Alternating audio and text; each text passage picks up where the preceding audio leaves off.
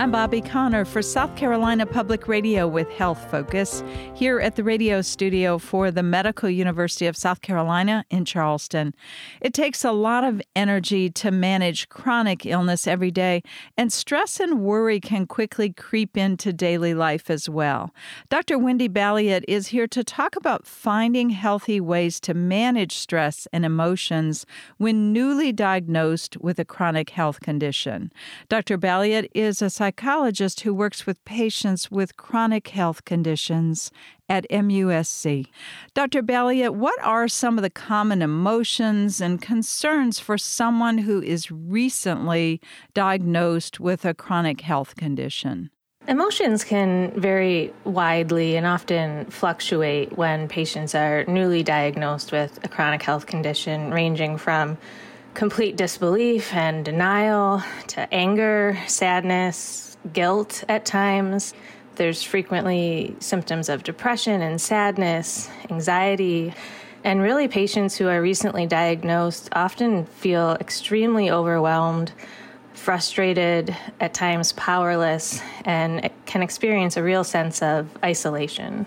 What are some of the initial coping strategies that you sometimes suggest then to patients when they're just responding to this new diagnosis and trying to manage their stress?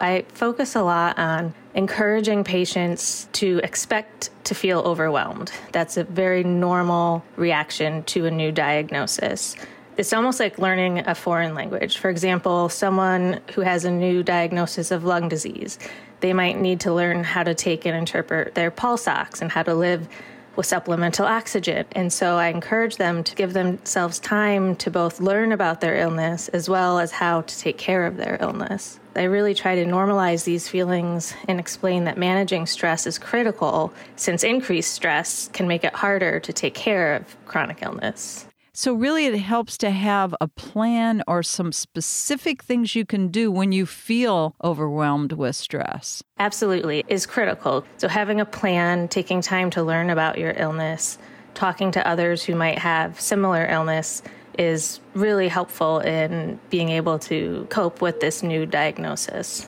Tell us how mindfulness might be a useful or beneficial tool for someone who is newly diagnosed with a chronic condition.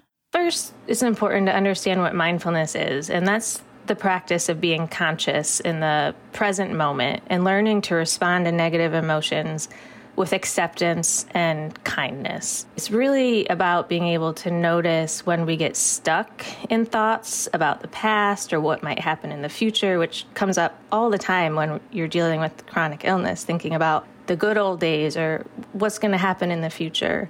And then bring yourself back to the here and now.